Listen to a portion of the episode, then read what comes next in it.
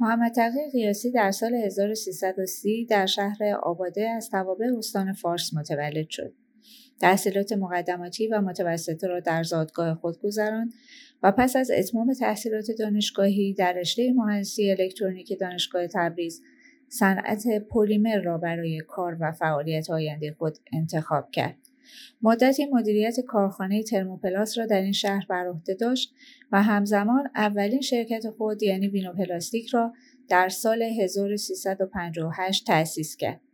این شرکت از اولین تولید کنندگان لوله های سایز بزرگ پیویسی سخت در ایران از سایز 16 تا 1200 میلیمتر و از بزرگترین صادر کنندگان این محصول در کشور است.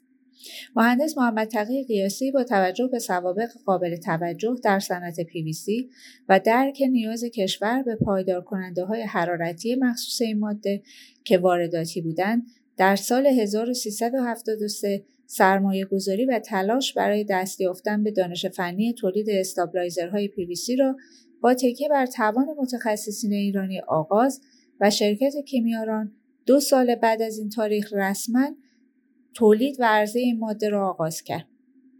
تولید و البته صادرات بیش از 60 نوع افزودنی صنعت پلاستیک امروز در سبد محصولات شرکت کیمیاران دیده می شود. او همچنین سوابق موثر تشکلی در قالب عضو هیئت مؤسس رئیس و عضو هیئت مدیره چندین انجمن ملی و تخصصی پلیمر را در کارنامه دارد.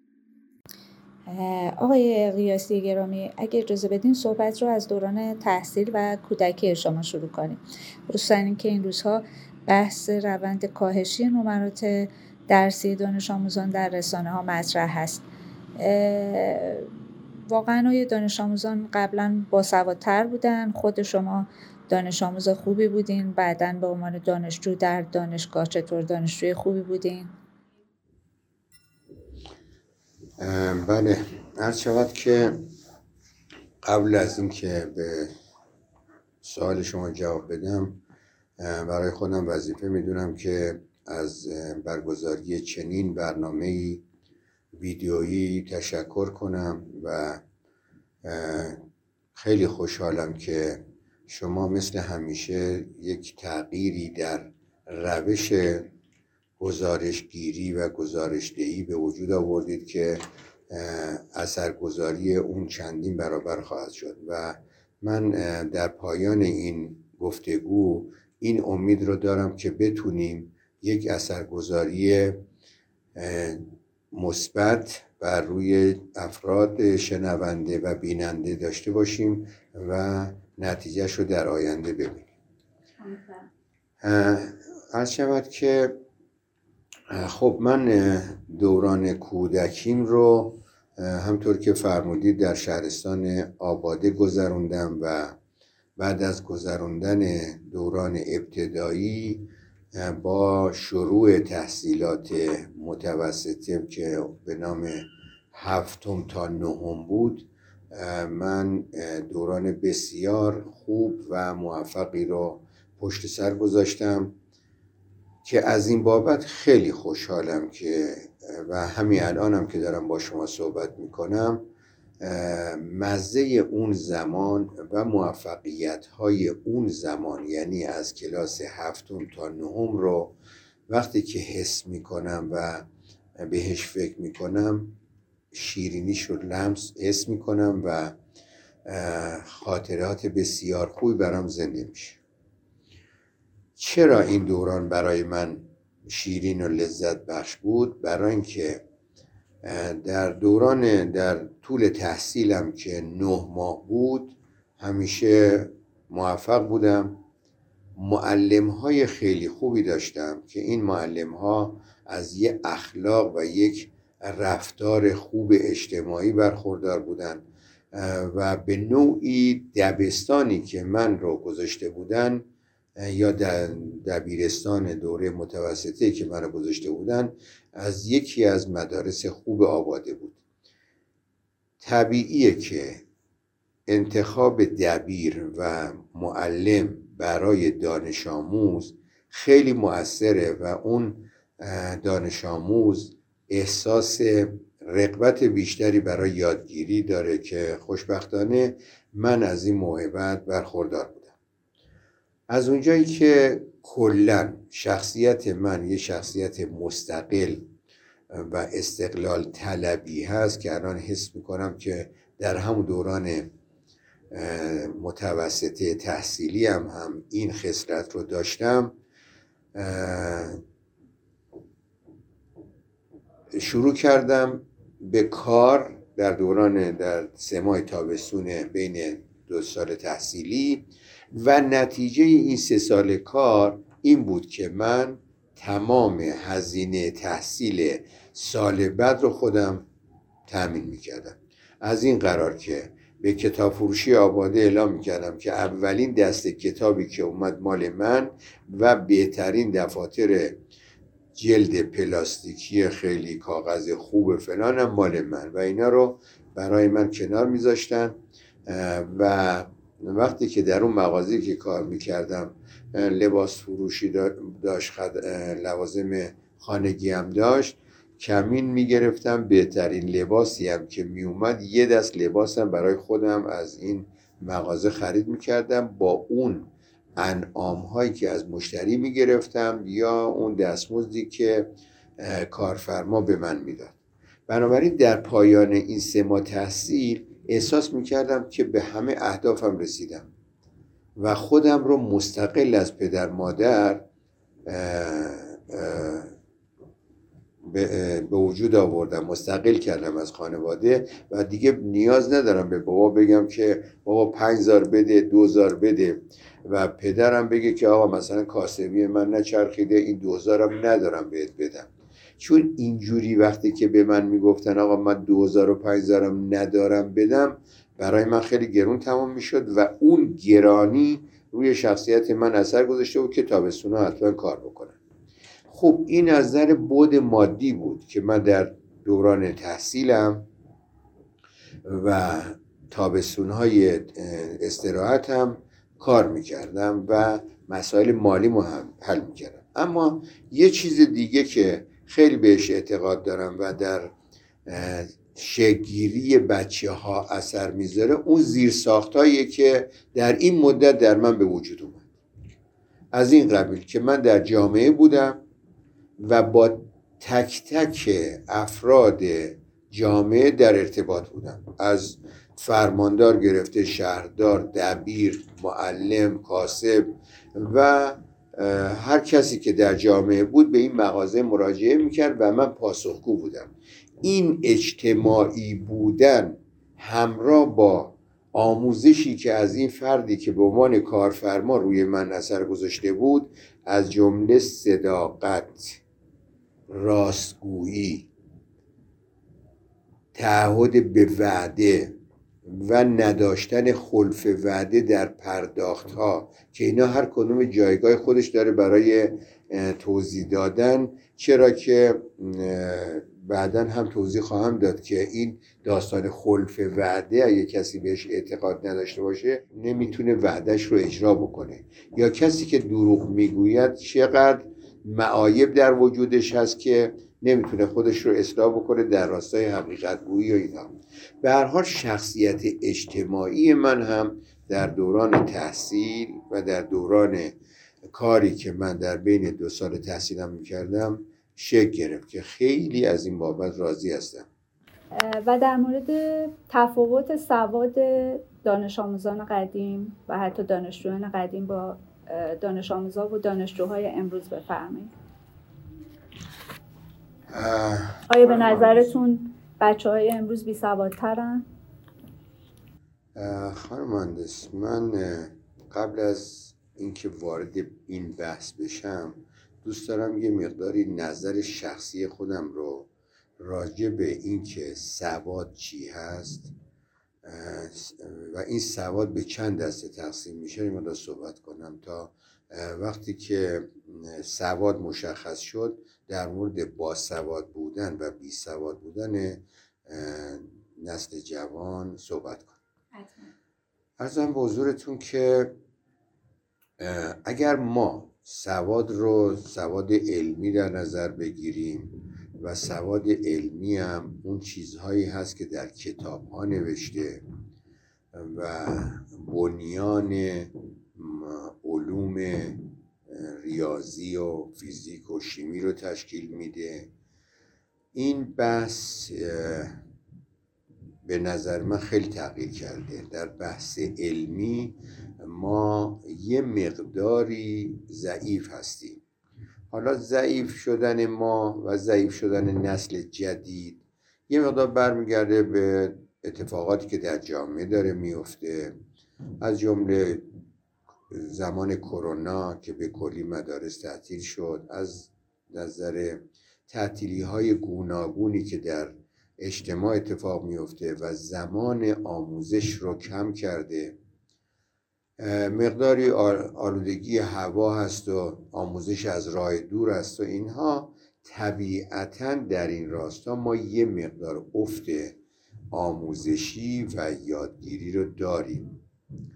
اما روی این هم من زیاد نکته منفی ندارم به دلیل اینکه ماحصل کار می‌بینم جوانهایی که در همین زمان و با همین شرایط از دانشگاه فارغ تحصیل میشن فوق العاده یا از دبیرستان فارغ تحصیل میشن فوق العاده باسواد هستن.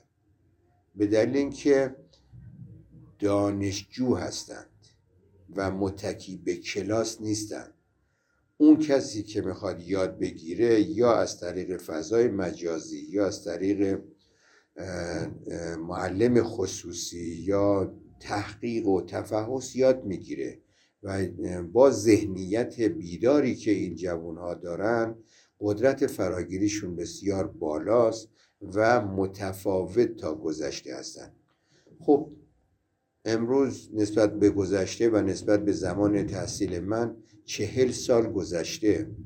حالا اگه دوران دبیرستان رو بگیم که پنجاه شست سال گذشته. اما خب طبیعتا با تغییر بکنه. روش های تدریس و متون درسی تغییر کرده و بر اساس قدرت یادگیری بچه ها برنامه ریزی شده از کلاس اول تا آخر. دیگه اون کتاب که ما از اول میدیم آی با کلا به اینا تغییر کرده.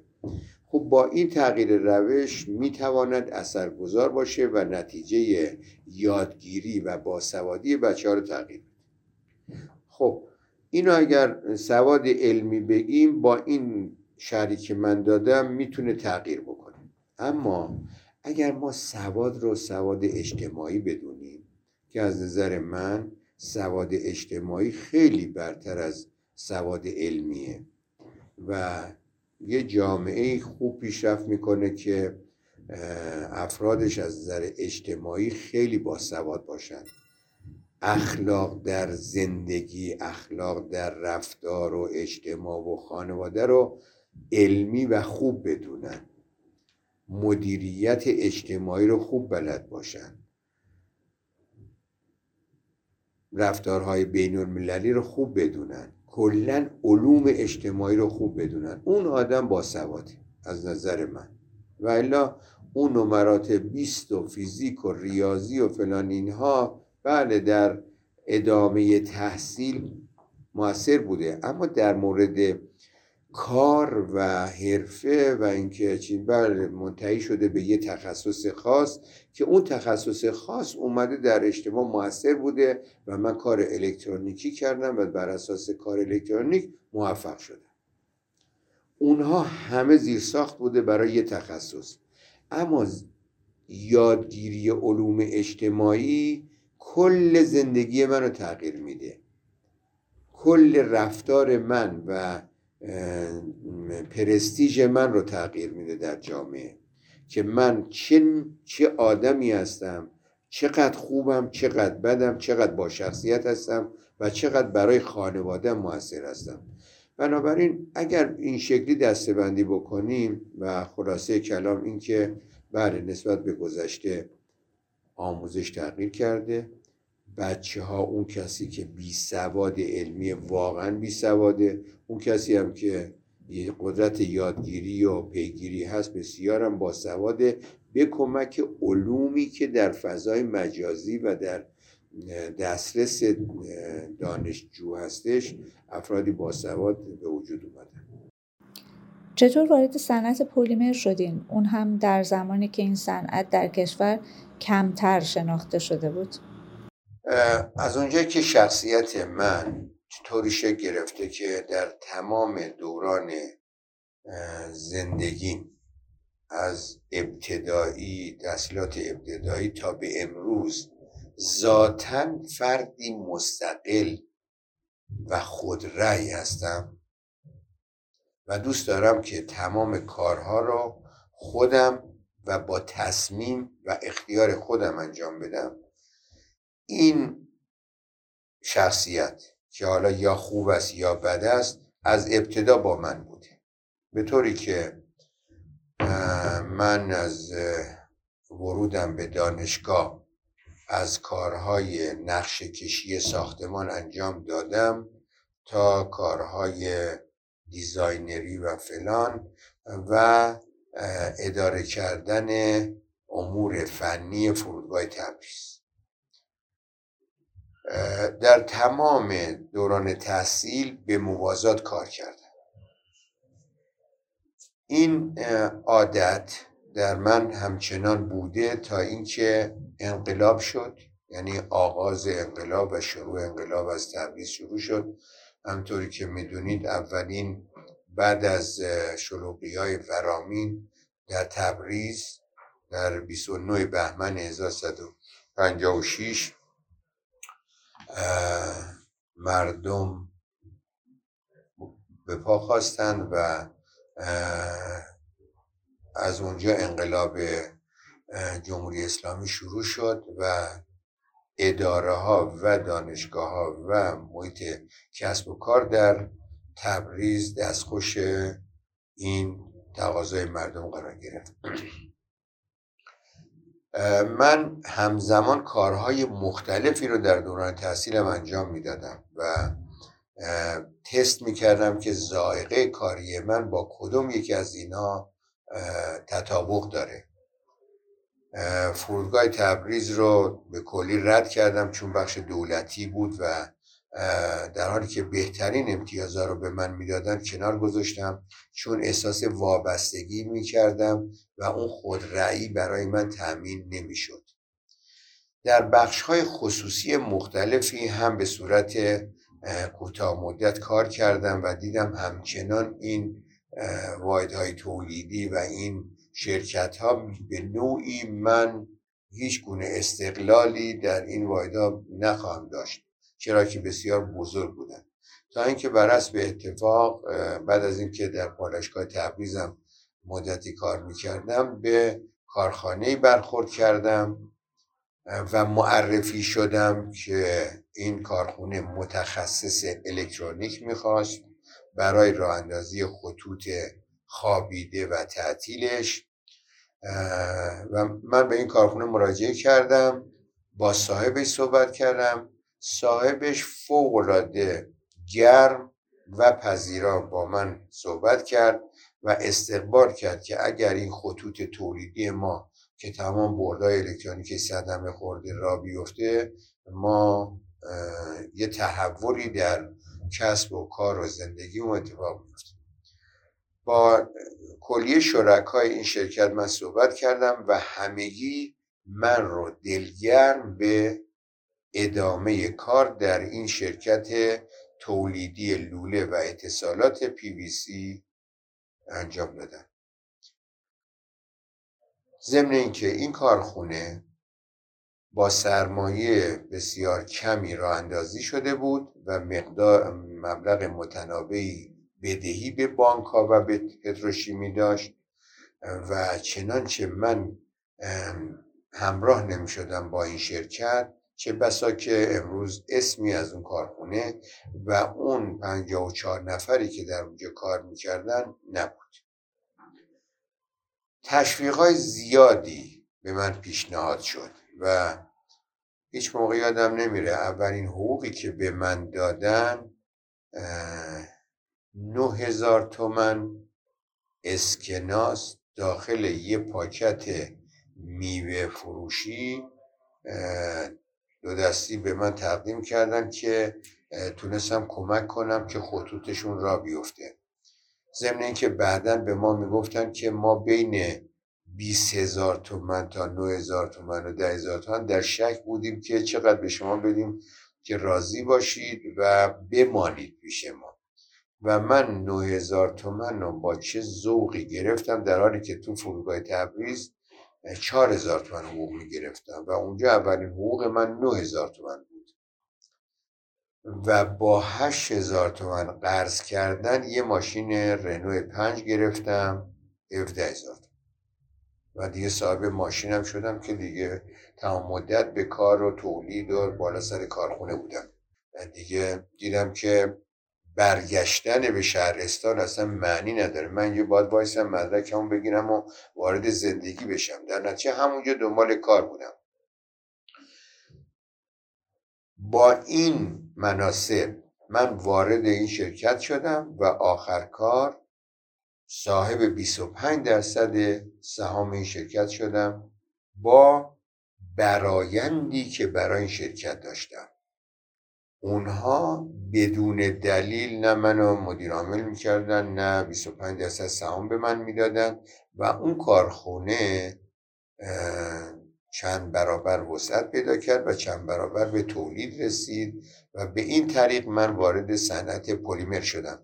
بعد نیست خانم مهندس اینم عرض بکنم که یکی از دلایلی که من وارد صنعت پلیمر شدم طی بررسی هایی که می‌کردم و کارخانجات مختلفی که رفته بودم می‌دیدم که امکان اینکه یه روزی من برای خودم نه تنها 25 درصد 100 درصد برای خودم کارخانه تأسیس بکنم در این واحده و با این مشخصات که می توانم یه انجکشن بخرم و خودم رو مستقل به پیش ببرم که در نهایت هم این اتفاق افتاد که اگه لازم باشه خدمتتون عرض می‌کنم که به چه دلیل وینوپلاستیک به وجود اومد و با چه شرایطی به وجود اومد؟ می‌خوام ازتون بپرسم که در اون زمان با چه منطق اقتصادی و فنی وارد صنعت تولید لوله های PVC در کشور شدیم چه شرایط و فضای عمومی در اون زمان وجود داشت؟ همونطور که فرمودیم باید سالهای اوایل انقلاب 57 باشه و بعد دوران جنگ تکنولوژی چطور وارد شد و با چه شرکت های بزرگ بین المللی احتمالا در ارتباط با تجهیز خطوط کار می‌کردین و چطور ادامه پیدا کرد تا امروز. همونطور که عرض کردم بر اساس شرایط زمان و مکان و تشخیص من که دوست داشتم مستقل باشم برای کسب و کارم. من وارد صنعت سی شدم و در ادامه راه ما برخورد کردیم به انقلاب بهمن 57 مدتی کارخانه ترموپلاس تعطیل بود به خاطر مسائل انقلابی و بعد از برگشتن بکار و پایان تمام شدن بیرون اومدن و تعطیل شدن خیابونی و اینها مشغول به کار شدیم تا اینکه جنگ شد جنگ هم روی کار ما تقریبا تاثیر نذاشته بود. اما تحولات سالهای شست و شست و یک روی کار تولید و شرایط تبریز اثر گذاشت. در اون زمان بود در همون سالهای پنجاه و نو شست بود که ما به فکر افتادیم که تبریز رو رها کنیم. و اومدیم به کرج با اون شریک تبریزی من و کارخانه ترموپلا... کارخانه وینوپلاستیک رو تأسیس کرد خب قانونی بود که کسانی که قبل از انقلاب کار تولیدی دارن می‌تونن این کار تولیدی رو در داخل شاهی 120 کیلومتر توسعه بدن.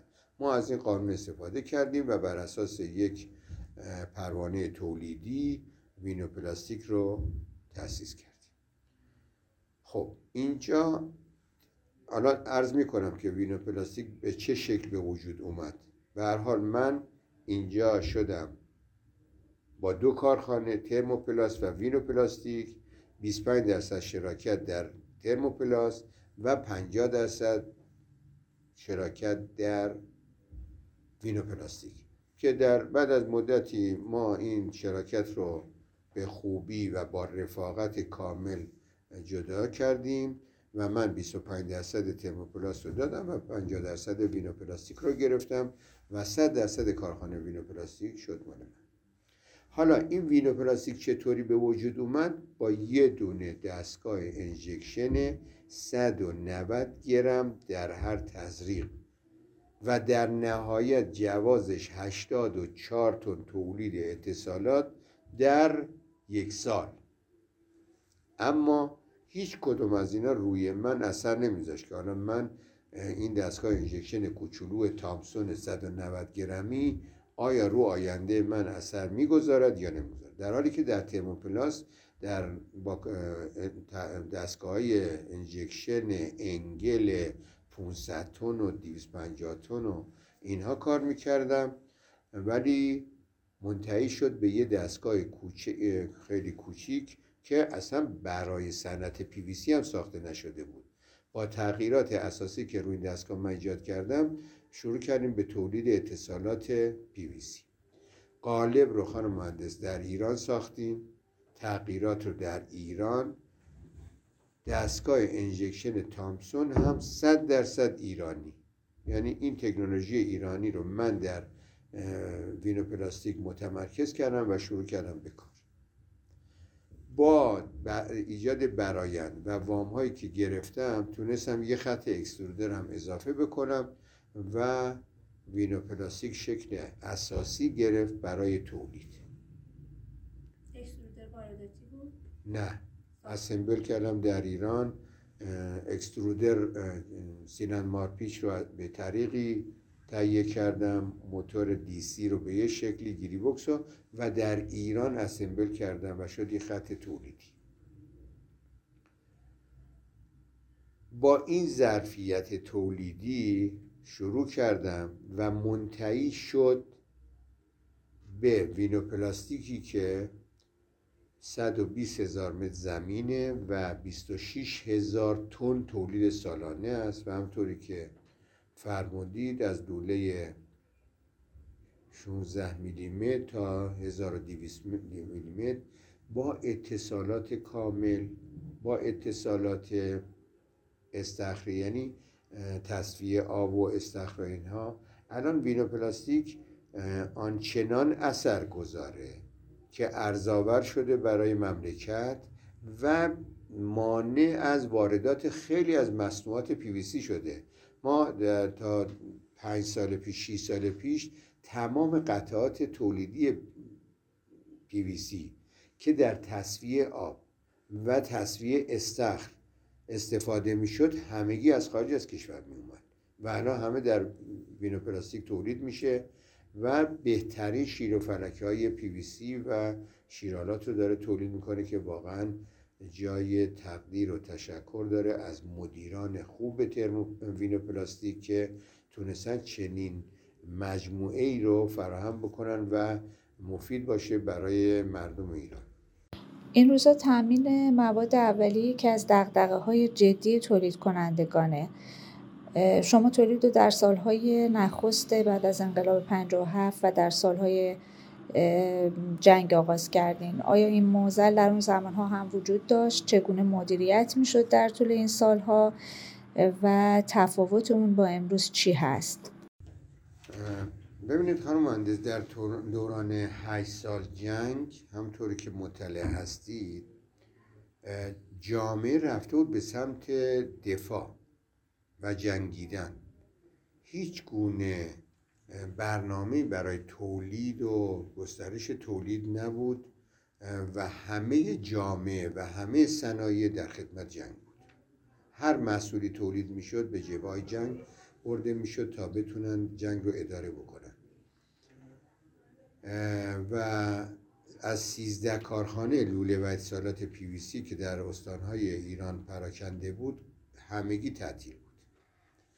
اما اینو پلاستیک به دلیل اینکه دو تا خط داشت و یه آدمی مثل من روش بود که فوق العاده با انگیزه بود با هر طریقی به هر طریقی مواد تهیه می‌کردیم و یه تولید مختصری داشتیم. این شرایط تولید بود در تمام طول 8 سال جنگ. بنابراین در طول 8 سال جنگ نه هدفی بوده برای تأمین مواد اولیه نه هدفی بود برای تولید و تولید بیشتر.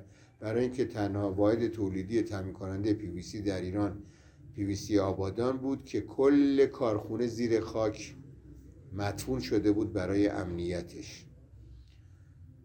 پس بنابراین این 8 سال جنگ رو بذاریم کنار و اما اهداف سوال شما اگر جامعه رو جامعه تولیدی رو بیام دسته بکنیم اگر بنا باشد همه امکانات برای تولید فراهم بشه و فراهم باشد برای یک جهش تولیدی اهم صادرات و واردات خب اگر چنین چیزی فراهم بود که ما جز جهان اول بودیم و هیچ گونه دقدقهی برای تولید نداشتیم. جز باز پیدا کردن بازار. بازارهای بین المللی بازارهای داخلی تغییر در تولید تغییر در مصرف و بالا بردن تولید و ارزآوری. اما در جهان سوم متاسفانه یا مواد اولیه هست بازار نیست یا بازار هست مواد اولیه نیست یا هر دو هست ارز نیست و فلان و فلان. امروز هم گرفتار شدیم بعد نیست اینجا من اضافه بکنم که متاسفانه با یک کمبود وحشتناکی روبرو هستیم با ما نیروی انسانی. ما به شدت در برابر کمبود نیروی انسانی داریم صدمه می‌خوریم. خب بعد از تمام شدن جنگ واحدها و برنامه ریزان اجتماعی و صنعتی کاری کردن که واحدهای تولیدی نفسی بکشن و شروع کنن به کار و بازسازی و حرکت و مدیران برگردن سر جا. به طوری که خانم مهندس شرکت ترموپلاس یک سال هین جنگ دوام آورد و بعد از جنگ تعطیل کرد. و کلیه پرسنل رفتن به کارگاه های قالیبافی و کارهای فرعی و کنارجادهی و رفتن به جبهه و چه و چه. و بعد در سال 66 و 67 که بنده رفتم و کارخونه رو راه اندازی بکنم دونه دونه این نیروها رو از تو خونه کشتم بیرون و اینا رو به کار دعوت کردم و با اشکال مختلف حفظشون کردیم و فاصله گرفتن از کارهای متفرقه فراهم کرده برای خودشون. خب این شرایط رو با سختی ما یعنی شرایط بعد از جنگ رو شروع کردیم. خب در این ایام بله تا پتروشیمی آبادان دوباره به چرخه تولید بیاد تا گاز اتیلن به این پتروشیمی تزریق بشود. و پیویسی تولید بشه بیاد تو چرخه تولید این مقدار وابستگی به خارج و واردات و اینها بود که این فاصله 67 68 تا 71 72 3 همین اتفاقی افتاد که شرکت کیمیاران به وجود اومد. ببینید ما در این فاصله وقتی که 20 تن استابیلایزر رو از ترکیه می آوردیم به چابهار با پته شناسنامه وارد کشور می کردیم یعنی ما باید 50 تا 100 تا نمی‌دونم حالا اسمش چی بوده کولهبر بوده نفر بوده. یعنی هر فردی در چابهار یه سهمیه ارزی داشت. ما باید این سهمیه ارزی رو بخریم پته ها رو بذاریم روی اسناد وارداتمون تا اجازه بدن این وارد کشور بشه. این شکلی استابلیزرمون رو تامین می‌کردیم افسودنی هامون رو تامین می‌کردیم و به شکل سختری پی وی سی رو. اینا مسائلی بود که بعد از جنگ باعث موانعی بود برای شروع به کار و گردش چرخه تولید که بسیار سخت و خاطرش هم به هر حال دردآوره. مجموعه کیمیاران از نخستین تولید کنندگان پایدار کننده های پی در کشور بوده. طبیعیه که با توجه به تسلط شما در صنعت پی وی سی سخت به این سمت حرکت کرده باشین. اما می‌خوام خواهش کنم خودتون در مورد داستان ایجاد این شرکت بفرمایید و تولید ده ها از افزودنی دیگه برای صنعت پلاستیک. همطور که عرض کردم ما بعد از جنگ با کمبودهای بسیار زیادی روبرو بودیم. و برای حل این موزن دولت تصمیم گرفت که هسته های خودکفایی رو تأسیس بکنه. این هسته های خودکفایی بعد از جنگ در تمام بخش های کاری به وجود اومده بود. این فرهنگ یعنی هسته ها خودکفا بودن و اینکه بعدا تبدیل شد به شعار ما می‌توانیم باعث شد که روی تک تک ما سندگران این اثر رو داشته باشه که ما هم باید خودکفا باشیم. به طوری که حرکت ساختن اکسترودرهای سی تقریبا میشه گفت از همون هسته های خودکفایی استارت خورد که امروز در چندین مجموعه ما تولید اکسترودرهای سی در سایز و اندازه های کوچک داریم. خب این فرهنگه و استارت این که جوانها و تولید کنندگان می توانند مستقل باشند و می توانند تولیدی رو داشته باشند در من هم به وجود اومد.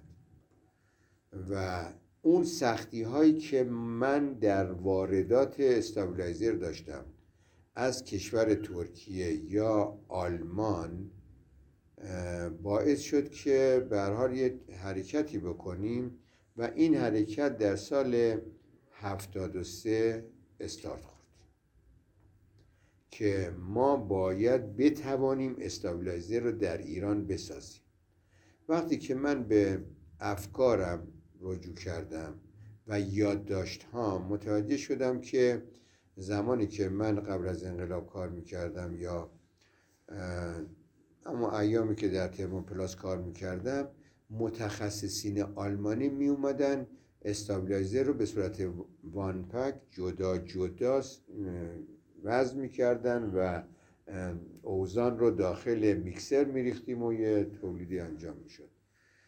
بر اساس همون اطلاعات و بر اساس آموخته هم که توی این کارخانجات داخل خارج از کشور دیده بودم و یاد گرفته بودم و یه سفری هم به آساکوموپلاست ایتالیا داشتیم و اونجا استادی بود بر حسب اتفاق آموزش استابلایزرها رو به صورت پراکنده می‌داد اونجا مصمم شدم که این استابلیزر رو در ایران بسازم.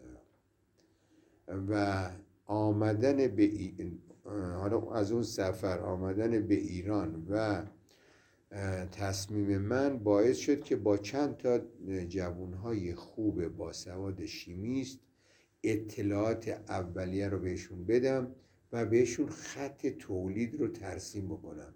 که آقا شما اگر اینو اینو اینو قاطی بکنید یه همچین میکسی میشه و این مخلوط رو اگر به من بدید این کامپاند رو اگر به من بدید من رو خط تولید آزمایش می‌کنم. این جوانای خوشفکر هم به من کمک کردن و با سعی و خطا و بر اساس اطلاعات اولیه ما اولین استابلایزر که ساده ترین استابلایزر لوله هستش رو تولید کردیم و این جرقه امیدی شد در وجود من که ما می‌تونیم استابلیزرها رو در ایران بسازیم. و رسید به مجموعه که امروز حدود 60 نوع مختلف از افزودنی های این صنعت رو تولید می‌کنه. بله بله. این پایه و اساس شرکت کیمیاران شد در مکانی به وسعت 6200 متر با هزار متر سالو. حرکت تولیدی به سمتی رفت که یکی بعد از دیگری نیازهای جامعه رو ما تشخیص دادیم و برطرف کردیم. و این گسترش تولید و گستردگی فرایندهای مختلف باعث شد که ما امروز برای کلیه صنایع پیویسی کشور استابیلایزر تولید می‌کنیم و تغییراتی رو به وجود آوردیم که مثلا گرید های پیویسی را به وسیله افسودنی ها تغییر میدیم. یعنی فراتر از افسودنی ها اثرگذاری خارق العاده هم روی تولیدات مصنوعات پیویسی داریم. این حرکت کیمیاران باعث شده که حجم زیادی ارز از مملکت خارج نشود. البته اینم اضافه کنم که روزی که ما شروع کردیم بر اساس امکانات داخلی چل درصد رو تامین می‌کرد و به تدریج ما این چل درصد رو تبدیل کردیم به 20 درصد. و این 20 درصد تنها ماده ای است که در یک نقطه دنیا تولید میشه و اون هم اسید استاریکی که در مالزی و اندونزی تولید میشه و ما هم مثل سایر کمپانیا این واحد رو این ماده رو وارد می‌کنیم. بعد نیست اینجا هم اضافه بکنم. خانم مهندس شاید شما ندونید که ما در کنار شرکت کیمیاران شرکت رایکا پولیمر نویان پارس رو من تأسیس کردم. در کنار کیمیاران شرکت کیمیا فرمه رو تولید کردم تأسیس کردم. و هر کدوم از این واحدها داره ماده اولیه رو که سابق ما وارد می‌کردیم رو داره تولید می‌کنه و کلیه ترکیبات سرب رو من به اشتهار منتقل کردم و در اونجا داریم تولید می‌کنیم و هیچ گونه وابستگی به خارج نداریم. بسیار همالی از شما به عنوان یکی از مدیران موفق صنعت پلاستیک می‌خوام خواهش بکنم که دیدگاهتون رو در این خصوص به ما بگین که آیا نقش سرمایه رو در یک کسب و کار موثرتر می‌دونین؟ یا نقش مدیریت رو یا نقش نیروی انسانی رو یا عوامل دیگر. سوال بسیار خوبیه. امیدوارم که برداشت ذهنیم رو و اون چه می‌دونم رو به شکل مؤثری و خوبی بتونم ارائه بدم که اثرگذار باشه برای جوانها و افرادی که می‌خوان وارد کسب و کار و تولید بشن. خانم مهندس من اعتقاد دارم که اگر من من نوعی مدیر باشم و توانایی تأسیس و ایجاد و توسعه رو داشته باشم می توانم سرمایه هم فراهم کنم می توانم نیروی انسانی رو هم استخدام کنم. اگر در جامعه مصطلحه که نیروی متخصص در خدمت سرمایه هست به نظر من اشتباهه. نیروی متخصص در خدمت مدیر خوبه. یک مدیر توانمند می‌تواند از کمترین چیز به بزرگترین برایند برسه. همراه با رفتن به سمت بزرگ شدن طبیعی پیشنهادات یکی بعد از دیگری میاد آقا سرمایه بانک پیشنهاد سرمایه میده اشخاص پیشنهاد سرمایه میدن و اینجاست که اون مدیر چقدر قدرت جذب سرمایه رو داره. حالا این سرمایه رو جذب کردیم برای حرکت نیاز به تخصص داریم که بله میام متخصص هم استخدام می‌کنیم و میریم جلو. فقط یک تفاوت اینجا خیلی مهمه که جوانهای ما بهش توجه نمی‌کنن. فکر می‌کنن که اگر حرف من رو اجرایی بکنن فکر کنن که الان که مدیر هستن و بهترین مدیر هستن و بالاترین انگیزه رو برای تولید دارن همین فردای صبح همه چی فراهم میشه. نوع مدیریت من قدم به قدمه. نوع مدیریت خوب یکی بعد از دیگریه. مدیریت حالا جوون ها و اونایی که می‌خوان یه شبه به همه چی برسن اینه که همه چی رو با هم می‌خوان. سرمایه و نیرو انسانی و نمی‌دونم امکانات تولیدی رو یک شبه که فراهم نمیشه. بله این روش مدیریت و تولید هم وجود داره. مشروط بر این که سیستم این, این فضا رو ایجاد کرده باشه که من همه چیز رو روی کاغذ و روی تر پیش بینی بکنم و استارتی که می‌زنم برای یه مجموعه عظیم باشه که این کار داره در پتروشیمیا اتفاق میفته بله پتروشیمیا فاز یک رو که یک گسترش گستردگی زیادی داره رو ظرف پنج سال 6 سال برنامه ریزی می‌کنن و راه میفته اما من نوعی و جوان نوعی که نمی‌تونه بره پتروشیمی رو را بندازه و برنامه ریزی بکنه باید بتونه قدم اول رو برداره از خودش یه نتیجه نشون بده خودش برا خودش ثابت شده باشه قدم های بعدی قدم های بعدی و تا جای پامون رو سفت نکنیم قدم بعدی رو بر نداریم. چرا که اگر چنین کاری نکنیم آنچنان عقب گردی می‌کنیم که تمام این قدم ها از بین میره. خط قرمزتون در کسب و کار چی بوده؟ ببینید من دو تا خط قرمز دارم که یکی مربوط به مدیریت هم میشه یکی مربوط به شخصیت هم میشه اون که مربوط به شخصیت همه راستگویی و نداشتن خلف وعده است. که هر دو لازم و مرزوم هم هستن. یعنی ما اگر بتونیم در زندگیمون در کارمون در اجتماع دروغ نگیم در نتیجه خلف وعده هم نمی کنیم و البته این دروغ نگفتن بستگی به شخصیت من میشه که این شخصیت شخصیت من شخصیت شغلی من رو فراهم می‌کنه. در شخصیت شغلی من هرگز خلف وعده وجود نداره. خلف وعده مربوط به مدیریت زمان میشه. مربوط به مدیریت مالی میشه. مربوط به امکان سنجی میشه. که من می‌توانم قراردادی رو امضا بکنم و به موقع تحویل بدم یا ندهم.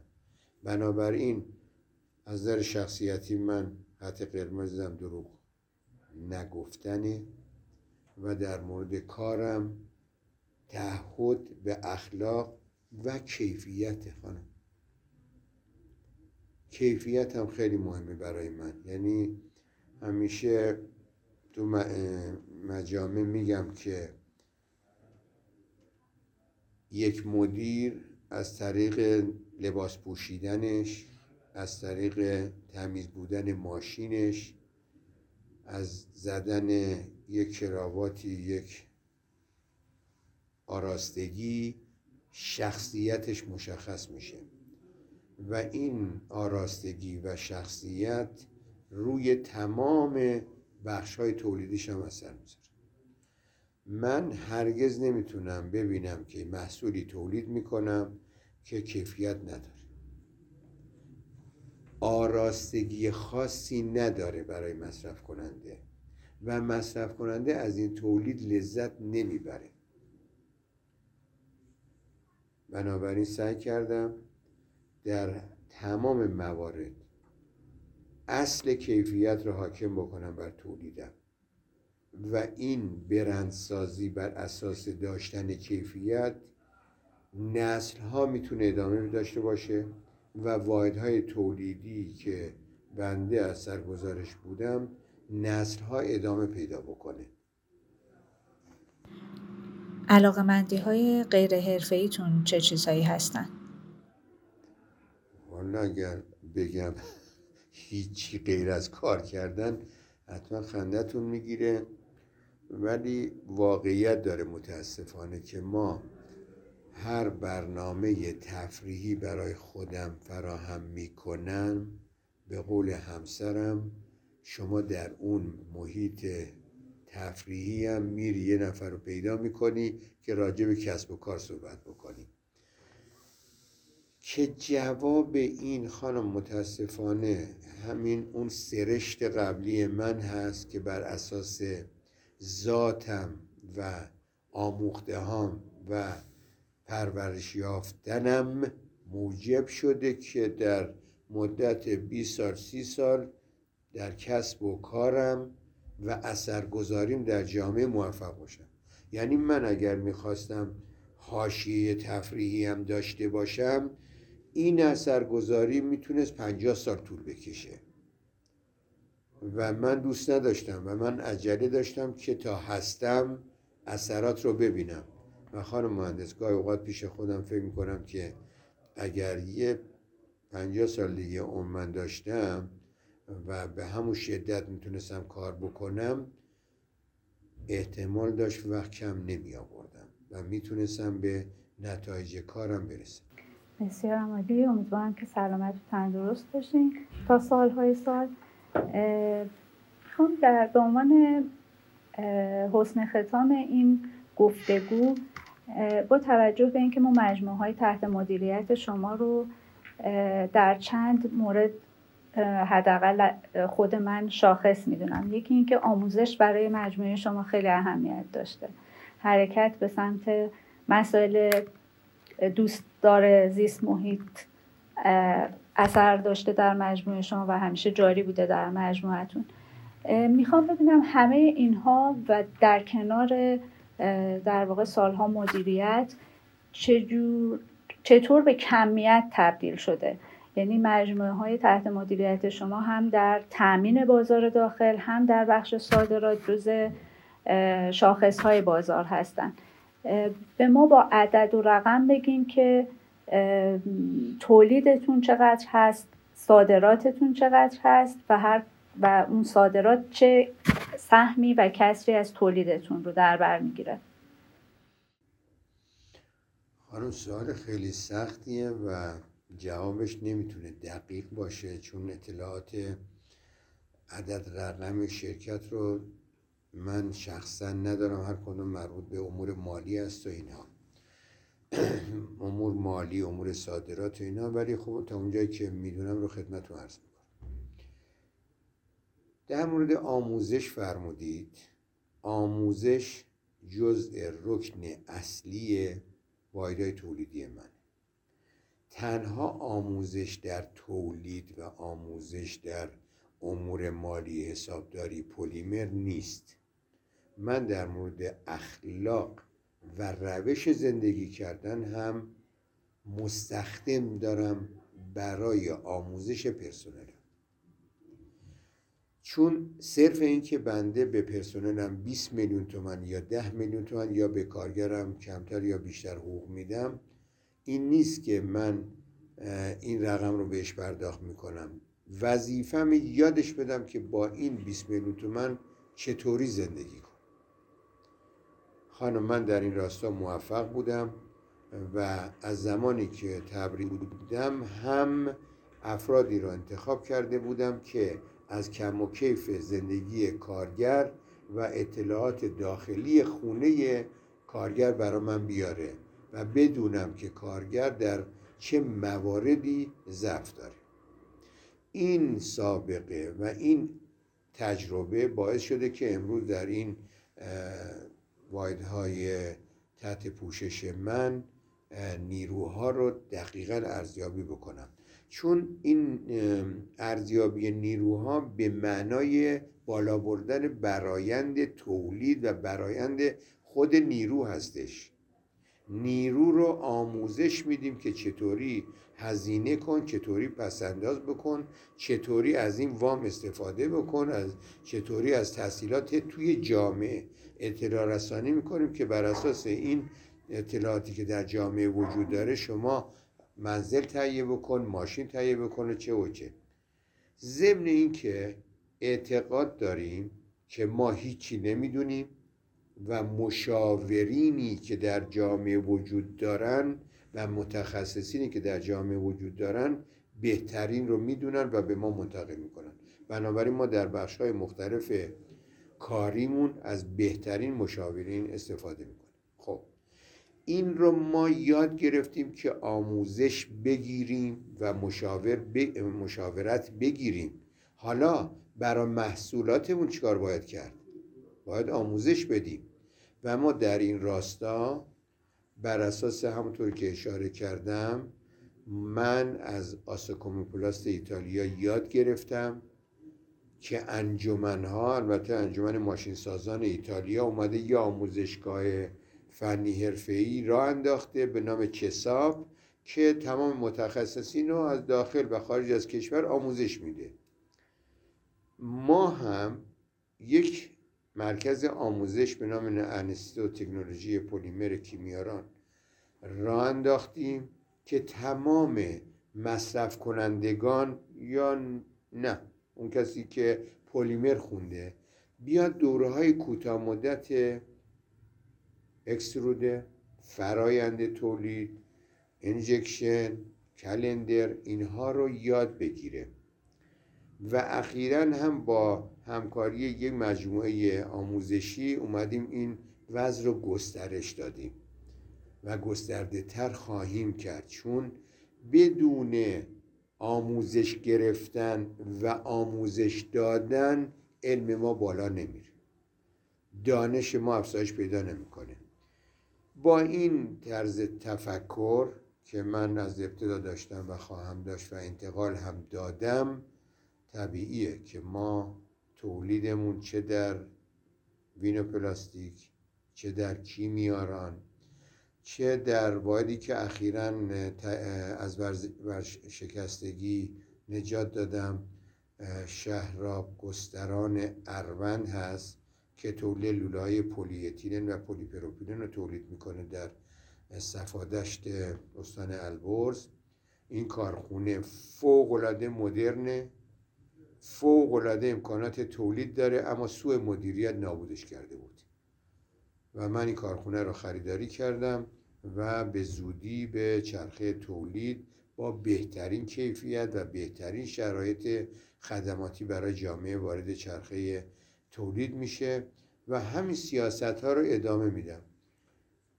اون سلیقه ای که روی محصول اثر گذاره و من اون حس رو به محصولم میدم که تو باید بهترین باشی و تو باید بهترین خدمت رو به مصرف کننده این کالا بکنی باعث شده که کلیه محصولات ما جز برندهای باشه و ما در سطح با محصول کیمیاران بین المللی شدیم. بیشترین محصول 80 درصد محصول ما داره صادر میشه به تمام کشورهای دنیا. و با این شرایط سخت خانم مهندس نقل و انتقال ارز بسیار سخته و ما تمام مدت داریم ریس می‌کنیم. بانکی وجود نداره نقل و انتقال الکترونیکی وجود نداره. همه چی داره فیزیکی انجام میشه. همه چی داره بخچه ای انجام میشه متاسفانه. ولی ما داریم صادر می‌کنیم و امیدمون به درستی و پاکی و موفقیت که تا الان هم الحمدلله به وجود اومده و ما در هفته آینده که به نمایشگاه مسکو خواهیم رفت. اونجا یکی از افتخارات منه که کل اتحاد جماهیر شوروی در اختیار کیمیاران هست و به تک تک کشورهای تحت پوشش اتحاد جماهیر شوروی داریم صادر می‌کنیم. و نماینده ما می‌گفت که آقا الان که در روسیه هواپیما پرواز نمی‌کنه ما برای راه اندازی و ارائه محصول کیمیاران دو هزار کیلومتر رانندگی می‌کنیم. رفت و برگشت. که به یک کارخانه ای در شرقی ترین کشور, کشور روسیه سفر کنیم. بسیار براتون آرزوی موفقیت های بیشتر می‌کنم. متشکرم. منم از شما تشکر می‌کنم. برای فراهم کردن یه همچین محیطی و ایده بسیار قشنگی که به وجود آوردید و من خوشحال میشم که این گفتگو اثرگذاری خوبی داشته باشه برای صنعت جوونامون که بتونن استفاده بکنن و از تجربیات ما نه تجربیات من بلکه بهتر و بهتر استفاده بکنن و تجربیات من زیستاختی باشه برای آینده جوان.